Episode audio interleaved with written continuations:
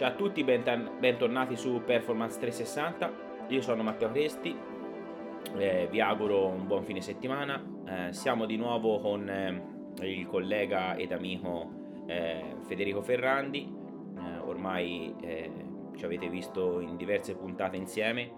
Oggi parliamo di un argomento abbastanza, diciamo, banale, ma che in realtà poi suscita spesso ehm, un'attenzione che eh, riguarda come rimettersi in forma o come diciamo rientrare in, un, mm, in una situazione abbastanza stabile di body composition post feste, che siano feste natalizie, che siano feste dell'ultimo dell'anno o che siano comunque anche periodi, ad esempio estivi prolungati, dove magari andiamo in vacanza con la famiglia e quindi abbandoniamo un po' quello che è la routine eh, che teniamo tutto l'anno, ok? Eh, ci interessa parlare di questo con Federico principalmente per un motivo perché come abbiamo parlato in vari podcast noi eh, pensiamo che eh, il mantenimento diciamo di una linea guida e quindi parliamo di lifestyle 365 giorni all'anno sia eh, la condotta per riuscire ad avere una buona salute generale, una buona fitness e quindi anche a livello psicologico un eh, giusto diciamo eh, compromesso tra quello che è l'impegno nostro quotidiano e la nostra vita nella società ok?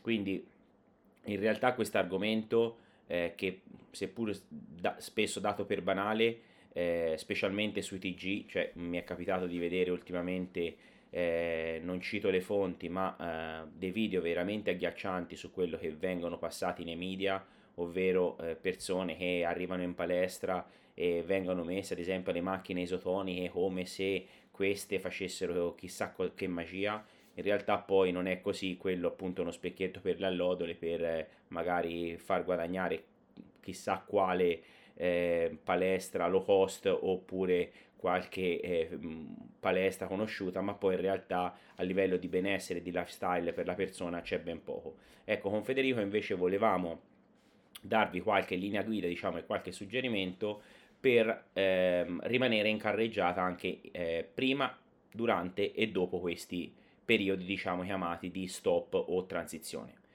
Eh, bentornato Fede, e innanzitutto come stai? È sempre un piacere averti qui. Ciao Matte, buonasera a tutti amici sportivi, anche per me è un vero piacere come sempre. Si riparte l'anno alla grande, partiamo con questo con questo podcast eh, diciamo un po' più leggero, più semplice, alla portata di tutti. E però quando meglio, quale mese migliore se non eh, gennaio per parlare mh, mm, di come rimettersi in forma dopo le feste e soprattutto cosa non fare per cercare di rimettersi in forma dopo le feste. Avvicino un attimino il microfono perché sento mi si sente sempre piano nei podcast, almeno riesco a farmi sentire un pochino meglio. Dunque, eh, intanto una riflessione generale prima di iniziare. A livello ambulatoriale capita spesso che le persone tendono diciamo, a inventare delle scuse, delle scuse a se stessi. Per esempio dicono mm, ora eh, riniziamo l'alimentazione da settembre, magari è giugno, dicono vabbè ora mi godo l'estate e poi inizio ad allenarmi e a mangiare bene a settembre oppure eh, è inizio dicembre, hanno già in mente l'idea delle feste di Natale e dicono vabbè ora per un mese e mezzo mollo e poi dal 15 gennaio ritorno in palestra e inizio a mangiare bene. Allora, questo, questa secondo me è una concezione, è una concezione sbagliata perché come, come dicevamo con Matte fare alimentazione sana non significa stare con delle privazioni per, um, per un periodo di tempo ridotto, ma significa trovare un equilibrio con se stessi, un equilibrio psicofisico eh, sul lungo termine su tutto l'anno. Cioè fare alimentazione sana non deve essere, non deve essere una, una, cosa pesante, non deve essere una cosa non sostenibile, ma deve essere un piacere e ehm, nell'equilibrio ci, sta, ci, stanno, come si dice sempre, anche gli sgarri, i pasti liberi e concedersi qualche piacere, perché prima di tutto c'è eh, quella che è la salute, ovviamente, la salute psicologica. E, ehm, quindi, la prima cosa da non fare per rimettersi in forma dopo le feste, qual è? La prima cosa è non fare assolutamente alimentazioni estreme. Arriva la persona all'ambulatorio che dice dottore ho mangiato male, un mese e mezzo che non mi alleno, eh, ho mangiato di tutto, dolce, ho bevuto, eh, mi ci vuole un'alimentazione strong, magari si levano tutti i carboidrati perché devo ritornare in forma in poco tempo. Ecco, questo è proprio il concetto di una persona che non ha capito quello che è l'equilibrio alimentare e come si procede in maniera corretta avendo un obiettivo sul lungo termine. Quindi secondo me la prima cosa da fare è quella di creare una nuova mindset, una nuova mindset, ovvero capire quelle che sono state le problematiche dell'anno precedente e raggiungere una nuova consapevolezza e preparare, dopo aver raggiunto questa nuova consapevolezza, un piano d'attacco. Quindi la cosa principale secondo me da fare a inizio anno è quello di creare una nuova mindset e riflettere sugli errori che sono stati commessi eh, l'anno, l'anno, precedente. Per esempio, uno si fa un, un autoesame di coscienza e dice quanti giorni a settimana sono riuscito a allenarmi? Sono riuscito ad allenarmi soltanto due giorni a settimana. Ho modo di organizzarmi per fare un allenamento in più e allenarmi una volta in più? Oppure ho fatto tutti questi sgarri. Di questi sgarri che ho fatto, quali sono le cose che mi fanno stare più bene, a cui rinuncio con più difficoltà e magari uno continua con dei piccoli sgarri sulle cose che per la persona sono, diciamo, danno particolarmente piacere, sono fondamentali nella giornata, ma, ma decide di eliminarne altre che sono superflue. Riguardo questo mi ricordo, mh, mm, come sai Fede, io quando nei momenti dove diciamo pedalo eh, sono su rulli perché purtroppo barra per fortuna avendo un lavoro diciamo eh, che spesso alcune ore mi restano libere, cerco di sfruttarlo al, al, nel miglior modo dei modi, quindi allenandomi. Spesso mi capita però di allenarmi su rulli, come te sai, proprio per questo motivo che comunque, bene o male, se mi vengono a cercare in palestra o se ho una consegna anche banalmente di un corriere o se ho un'ora di buco, devo comunque stare qua, non posso uscire, no? E paradossalmente il mio periodo maggiore di studio è proprio quando, ad esempio, faccio dei lavori, diciamo, a bassa intensità sui rulli. E mi capita spesso di sentire, tra l'altro, mh, ti, ad esempio l'ultima volta ti mandai quel, um, quel podcast riguardo la SIBO, riguardo mm. i disturbi, ad esempio, post gara che ha, può avere un competitor di bodybuilding, no? E sempre in quella giornata mi, mi capitò di ascoltare un altro podcast sempre legato alla nutrizione. E um, paradossalmente feci caso ad una cosa alla quale io non ho mai pensato, ovvero al fatto che per alcune persone determinati cibi hanno una valenza quasi empatica, nel senso che ad esempio, ehm, non lo so, eh, mi è capitato di sentire delle persone che la mattina se non fanno colazione con pane e Nutella, per loro non parte la giornata. Sì, sì. Ecco, mm, secondo me ad esempio, come appunto diceva Federico, avere la razionalità di sapersi gestire, quindi di saper mantenere ciò che ci rende anche felici, perché poi in particolare per far sì che tutto funzioni, eh, non possiamo ovviamente solo togliere, cioè il, co- il, corpo e la mente hanno bisogno di togliere e dare, quindi ci, ci serve un po' la, il bastone e la carota come in tutte le cose, no? E appunto parlavano dell'importanza psicologica di questi, diciamo, eh, cibi che per ognuno di noi, magari per, per, uno può essere anche il petto di pollo, per dirti, però... Sì, sì, per magari ognuno ha un, ha un, cibo al quale rinuncia ad esempio poco, ad esempio può essere anche l'abitudine di prima di andare a letto prendere un pezzo di cioccolata fondente, mm. magari no? Magari anche un 100%, quindi non è nemmeno che faccia male, no?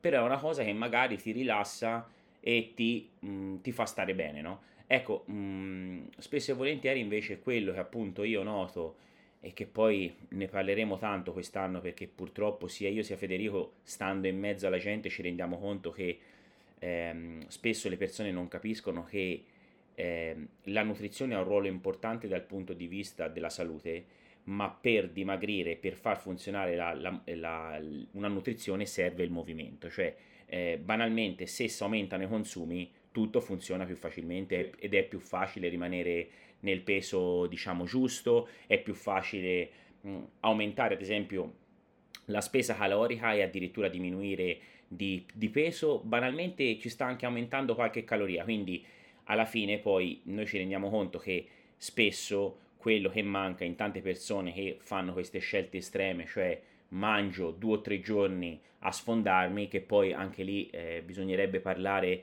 con chi di dovere, quindi con un, uno psicologo, esatto, esatto, esatto eh, che ripercussioni hanno e cosa vuol dire mangiare fino a sfondarsi, perché secondo me è una cosa, ad esempio a me questa cosa qui mi capitava eh, dopo mm, periodi di dieta veramente tirata quando facevo culturismo, cosa che nel tempo ho capito che per me eh, se protratta a lungo porta a problemi psicologici, porta a problemi importanti e passare sempre dalla A alla Z, quindi alternando fasi di privazione a fasi di compulsività, è, è disastroso a livello psicologico per una persona. È disfunzionale, esatto. Quindi io, grazie a Dio, sono direi più di dieci anni che queste cagate non le faccio più, perché mi sono reso conto che banalmente se mangio un po' di più, chiappo, mi a fare una passeggiata, mi fa un'uscita in bici, cerco di muovermi un po' di più, e, e il peso non cambia, cioè siamo sempre, cioè paradossalmente se un organismo funziona non è quel, quel pasto o quei due pasti o quelle tre pasti, cioè te ad esempio Fede vai a Pescara nei giorni, sì, nei giorni di ferie, no? Mi sono allenato un pochino Ti sei un po' allenato, ti sei un po' mosso, non è... di tutto. Esatto, hai mangiato di tutto. Tranquillo, senza pesare esatto, Esatto. Come dovrebbe essere, sì. Infatti faremo un altro podcast molto cioè sempre semplice, faremo un altro podcast semplice però interessante su quando vale la pena pesare e fino a che punto è utile pesare. Ci faremo un podcast apposito perché è un argomento un pochino delicato. E sì, rilacciandomi a quello che ha già detto Matti, sicuramente ecco, tra le valutazioni da fare inizio anno c'è quello di capire quello che è il livello di stress personale della persona, imparare a controllarlo e se uno non riesce a controllare lo stress col movimento, con uh, magari tecniche di meditazione, allora a quel punto magari è utile anche un percorso, può essere utile anche un percorso psicologico. Sicuramente a inizio anno è utile fare anche quello che è un check ematico, quindi tramite il, il medico è importante fare un check ematico per capire eh, il punto di partenza delle analisi del nuovo anno per vedere se va tutto bene e magari, dato che siamo nel periodo inter- invernale, è utile valutare anche la 25 drossi vitamina D, nanogrammi su millilitro, per capire, insieme alla calcemia, per capire se c'è una, una carenza di vitamina D che è importante per tutte le persone, ma in particolar modo è importante, è importante per lo sportivo. Quindi ecco, io eh, collaboro solitamente con, con diversi medici, mi faccio fare quella che è la prescrizione dietetica faccio vedere le analisi al medico, mi faccio dare un responso, guardo anch'io le analisi ovviamente senza diagnosi medica perché il dietista non lo può fare, però secondo me è giusto sempre eh, vedere le analisi della persona per evitare di lavorare al buio e è un'altra cosa importante quindi avere sott'occhio il quadro metabolico della persona prima di impostare un lavoro di, di alimentazione. Alla fine quello che ha detto Matti è molto importante perché se ci pensiamo bene siamo fatti, siamo fatti di corpo, siamo fatti di mente e ci metterei una terza cosa che oggi si sottovaluta, siamo fatti anche di cuore. Eh, il cuore però è inteso come, come la parte diciamo spirituale della persona.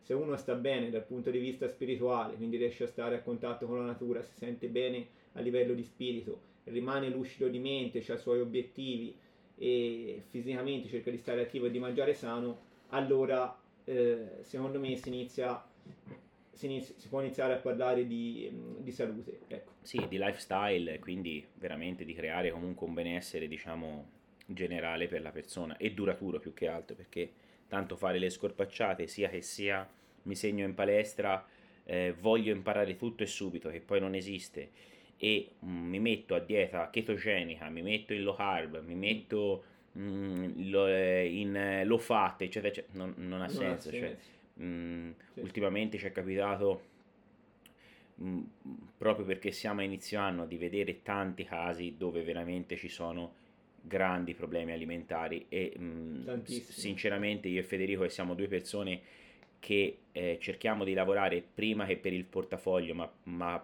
prima per l'etica anche perché banalmente io ho fatto gare di bodybuilding e faccio agonismo veramente da una vita ma ho scelto anche di allontar- allontanarmi da quel mondo che per me è un mondo paradossalmente che spesso ti porta a delle devianze, no? Eh, quindi può, mh, quella vita protratta negli anni secondo me alla fine crea dei problemi Federico, che paradossalmente lavora comunque come nutrizionista, anche lui evita tutto ciò che sono bodybuilder, eccetera, eccetera. Perché? Perché sappiamo che alla fine, ormai io è eh, da circa eh, quasi, eh, sarà 25-26 anni che faccio questo lavoro e a 14 anni già movimentavo carichi e facevo diete. Federico, un po' più piccolo di me, mi ha visto, quindi lui veramente mi conosce e sa che quello che dico è reale, cioè mi ha visto sul pezzo sempre e poi ci si è messo anche lui sul pezzo e insieme condividiamo ogni giorno le nostre esperienze e, e entrambi ci siamo allontanati dall'ambiente competitivo legato esclusivamente all'estetica. Un motivo ci sarà, cioè, eppure per noi potrebbe essere benissimo una fonte di guadagno, bana- certe volte direi anche abbastanza banale, perché paradossalmente Fede, mh, credo tu non mi possa dare contro, preparare una figura o una bikini fondamentalmente è una gran cagata. Perché? Perché sono persone che vanno sul palco dopo sei mesi di allenamento. Cioè io la prima volta che sono montato su un palco natural avevo 15 anni di allenamento co- contro resistenza alle spalle. Facevo 2,60 di stacco regular a 83 kg. È un'altra cosa. Era, è un'altra cosa, cioè creare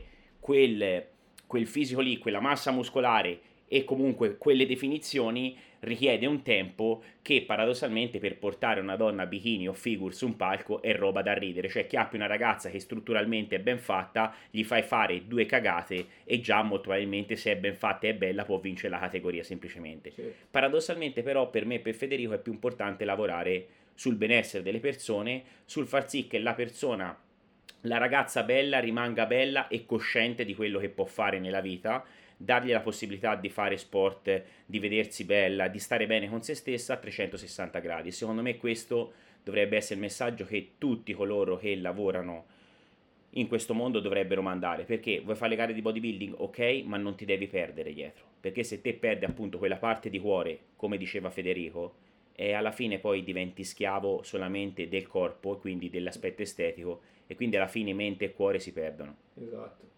Cioè, quello che succede allora, io l'unica, ho fatto una sola esperienza di portare una ragazza a fare una gara di bikini quando ero più giovane. Ovviamente ancora non avevo la, la consapevolezza, penso neanche... Se sì, magari poteva essere anche una sfida, no? Cioè, come sì, per me è stata una sfida, sì, volevo sì. vedere dove arrivavo. In realtà c'erano anche dei motivi legati a, mm, a un, un, aspetto comunque psicologico. Diciamo, tramite la gara, eh, la persona che portava a fare questa gara eh, ritrovò un, un, un, nuovo entusiasmo. Ora non mi, per un discorso magari di privacy non mi addentro nei dettagli, certo. però ecco, diciamo la gara è servita come, come mezzo per la salute, per assurdo, no? Perché ha trovato un nuovo entusiasmo in un momento magari dove c'erano delle problematiche. E, però ecco, generalmente sì, come ha detto Matti, non, non amo l'ambito bodybuilding agonistico, un conto il ragazzo si vuole mettere in forma, un conto il bodybuilding che sia natural comunque il bodybuilding agonistico non lo amo perché è un ambiente dove, no, dove non mi ci rivedo, in quanto da noi si lavora principalmente su, sull'aspetto salute a 360 gradi, quindi salute psichica, salute fisica, salute mentale, potrei dire anche spirituale. E, ehm, quindi dopo le feste, tornando all'argomento che poi noi si, si divaga sempre, eh, tornando all'argomento, controllare il livello di stress, abbiamo detto. Fare un check ematico per capire la base di partenza metabolica per non lavorare al buio, fare un punto, un punto zero della body composition, magari uno delle feste è un po' sgarrato e così, quindi capire qual è la body composition tramite BIA per i liquidi oppure DEXA per, mm, per massa magra massa grassa perché ha la possibilità, se no plicometria, eh, plicometria bilancia, quindi tutti, tutte le misurazioni della composizione corporea e eh, creare quindi insieme al dietista un, un, piano dietetico vario, semplice e soprattutto sostenibile, da abbinare a un lavoro atletico personalizzato fatto dal preparatore atletico come, come Matte. Se il piano dietetico non è vario e sostenibile, cosa succede? Questo può portare, ora non, non facciamo nomi, ma insomma abbiamo visto anche da vicino, un, piani dietetici non, non sostenibili possono portare a problematiche di salute e soprattutto la cosa più semplice e evidente ha una mancata compliance del piano su, sul lungo termine e quindi poi alla fine ha quello che è il fallimento del piano nutrizionale. Andando avanti, eh, vale il principio della gradualità. Il principio della gradualità è una cosa fondamentale eh, perché in tutti i lavori ci vuole il buon senso. Principio della gradualità e dell'equilibrio. Cosa significa per non annoiarvi? Cioè, le calorie si aumentano di pari passo al volume allenante e all'intensità dell'allenamento e anche all'effort della persona su, diciamo, durante, durante il workout. Migliore è l'effort, maggiore è il volume dell'allenamento, più gradualmente si possono aumentare le calorie. Cioè non c'è le calorie di massa, non ci sono le calorie di definizione, si vede l'analisi ematiche prima di tutto e la prescrizione dietetica. Se uno ha una problematica a fegato e reni, eh, si allena meno e mangia meno perché prima c'è la salute, non, non si forza l'organismo. Non... Esatto. È sbagliato. Se una persona è sana, inizia ad allenarsi a un livello di allenamento base, eh, mangerà me- poco, poco nel senso mangerà il giusto per, per il livello di allenamento che ha. Se diventa eh, un simile atleta, a quel punto si potrà permettere ovviamente di gradualmente di aumentare le calorie. Eh, sì, solitamente dopo le feste, parlo per la maggior parte delle persone, che cosa serve? Serve solitamente un decremento de- di calorie perché magari il soggetto medio è stato fermo un mese, non si è allenato e ha mangiato male, quindi sicuramente sarà aumentata la percentuale di massa grassa, magari è stato anche fermo con l'allenamento, quindi dovrà ripartire graduale e quindi si parte con magari con, con, con una body recomposition tendente alla definizione per ripristinare un pochino la percentuale di massa grassa in maniera, in maniera sana. E mh, anche Matteo, questa è una cosa che voglio chiedere a lui, eh, mi immagino che se un soggetto non è venuto ad allenarsi, una persona per due mesi, un mese e mezzo e decide dopo le feste di rimettersi in forma, prima di tutto fa un, una valutazione per vedere da, da dove si riparte. Sì, e solitamente comunque eh, paradossalmente contro tutti quelli che aborrano l'attività cardio, secondo me in una fase del genere l'attività cardiovascolare è fondamentale. Esatto, che ora non va, cioè, la, tutti odiano, cioè tutti odiano il cardio. Um... Certo, ma perché? Perché fare cardio fa fatica. Sì. Perché paradossalmente se becchi le persone, il 90% delle persone che vanno in palestra e anche che magari fanno qualche circuito ad alta intensità, li metti a fare cardio fermi, scoppiano, detonano dopo 30 minuti. È ovvio, perché ormai siamo nell'epoca che tutto ciò che fa fatica viene messo da parte e viene trovata la scusa per non mm. farlo. Paradossalmente però, a maggior ragione... l'idea che si perde... Sì, massa muscolare. Per, ma se anche uno perdesse, ma mettiamo fosse vero, ma se anche uno perde duetti di muscolo perché fa un pochino cardio e gonfia un pochino meno e c'ha meno il braccione, ma parliamoci ma ne guadagna di salute cardiovascolare. Sì, sì, ma, cioè, ma si vuole mettere sul piatto della bilancia duetti di muscolo e la salute cardiovascolare? Sì, sì, cioè, questa è una cosa secondo me assurda. Ma poi in generale, poi anche questo andrebbe contestualizzato su chi lo fai. Sì, perché io posso capire su uno che fa una categoria di bodybuilding, un medio massimo, un massimo, che allora sei a, a, in, magari a guardare il chilo di più, il chilo di meno, no? Quando sei super tirato, ma qui stiamo parlando di persone comuni, normali, cioè fare l'attività cardio è una cosa fondamentale per n mila benefici che dà. In primis l'apparato cardiovascolare, ma poi una serie di, di, di benefici, innanzitutto anche il recupero banalmente tra una sessione e un'altra, e, eh, il, la fatica che facciamo meno durante la giornata, perché banalmente se io miglioro i parametri aerobici, durante la giornata farò meno fatica. Quindi una persona che magari post feste è leggermente in sovrappeso, si inizia a far cardio, ritorna prima nel peso giusto e svolge le azioni quotidiane con meno fatica. Mm-hmm oltre a quello un'ossigenazione dei tessuti, quindi si va a creare più mitocondri, quindi si crea la base per avere una situazione metabolica più efficiente. Si possono mangiare più calorie perché banalmente come mai, come mai chi fa bodybuilding o solo lavoro estetico va nei problemi a livello alimentare? Perché non consuma un cazzo. Eh perché un allenamento di un'ora e mezzo di powerlifting o di bodybuilding fai fuori 400 kcal che non è niente praticamente si, si, le consumate 250 a stare con il culo seduti sulla seggiola. Cioè un allenamento che fai un'ora di attività aerobica si può andare dalle 600 alle 1200 calorie, anche alle 1400 se una persona è in sovrappeso. Cioè questi sono parametri e questo è la base per poi costruire un'alimentazione che ovviamente ti aiuta a dimagrire. Mm. Però c'è chi dice ancora che l'allenamento cardio eh, è inutile e serve solo l'allenamento contro resistenza. Ma poi biologicamente se il Signore, la natura o quello che vuole per noi ci ha dato le gambe... Eh, sì, comunque no, noi siamo nati come un popolo nomade, quindi fondamentalmente dato, si camminava, siamo dei camminatori. Siamo quindi. dei camminatori, sì. siamo nom- cioè non ce l'ha dato per sollevare per fare No. gli squat con macigno per No. toccare macigni a terra, in mare in un caso di emergenza Anche perché se no saremo, anche se no saremo prevalentemente costruiti da fibre bianche invece da fibre rosse, invece Esatto. la maggior parte sono fibre rosse. Comunque, per, eh, mi velocizzo un pochino per non per, per- per continuare insomma a terminare il discorso. Quindi è importante eh, post fest sicuramente, ma quello sempre, però fissare un obiettivo realistico sul lungo termine in base eh, all'età del soggetto e a quelle che sono le capacità iniziali.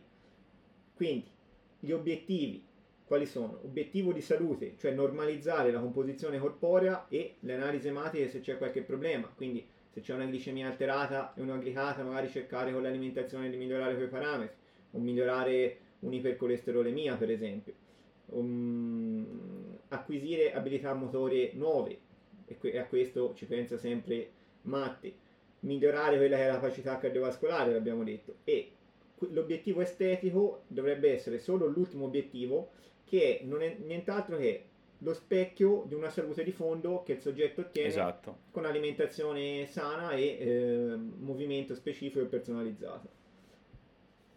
Sull'aspetto del bodybuilding ne abbiamo già parlato, eh, quindi sì, No, io direi se praticamente Lu- detto sì, tutto. l'ultime cose, le ultime cose mh, ho, ho- fatto una, una mini scaletta, mh, ma praticamente penso sia già detto tutto. E quindi la, la persona, ora vediamo, faremo un, pod- un podcast apposito.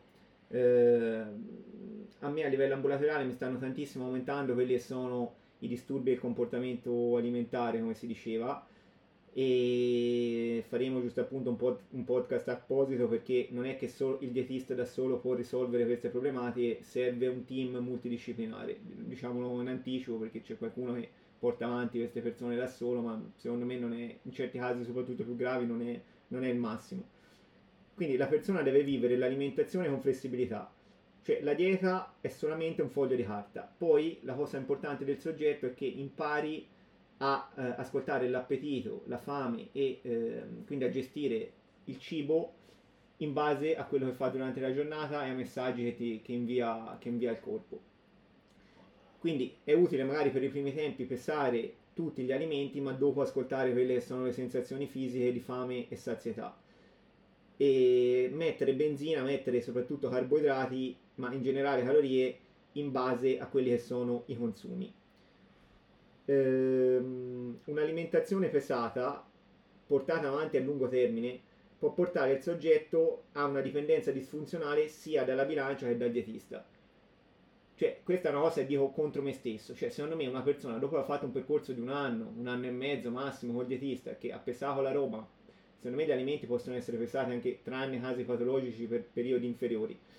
Però alla fine poi il soggetto deve essere capace di vivere l'alimentazione con serenità, di autogestirsi e questo è il beneficio più grande che si può regalare a una persona.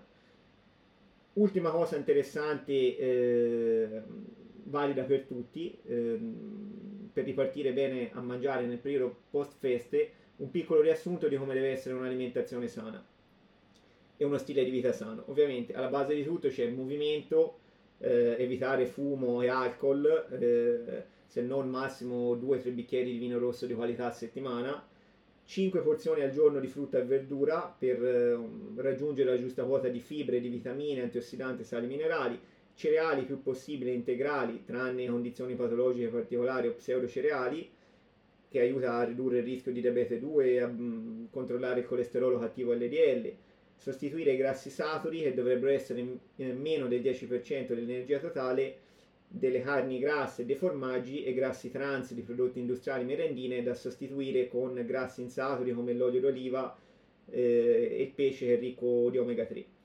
Ridurre gli zuccheri semplici a meno del 10% dell'energia totale e non più di non esagerare con il sale, eh, non più di 5 grammi al giorno di sale, ovvero meno di 1500 mg di sodio e bere almeno 2 litri di acqua al giorno. Già se seguite questi consigli si riparte mh, un gennaio sicuramente con, con più salute.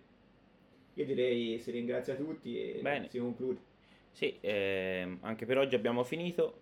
Spero che il podcast ti sia piaciuto. Ne seguiranno degli altri, come ti ho già detto, su questa tematica. Sicuramente ne parleremo anche con un collega psicologo. E niente, eh, per oggi è tutto. eh, ti invitiamo a valutarci, quindi se i podcast ti piacciono valutaci 5 stelle per favore, che per noi è importante, a te non costa nulla.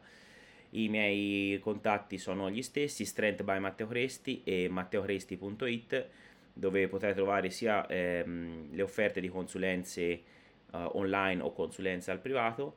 E Federico, per favore, dai i tuoi contatti. Sì, allora, a me potete trovarmi come doc-ferrandi su Instagram oppure su Facebook Federico Ferrandi CSSN, dietista, e su NutriDoc come semplicemente Federico Ferrandi. Benissimo, per oggi è tutto e ci vediamo alla prossima. Grazie Mi raccomando, mangiate bene ed allenatevi. Mi raccomando.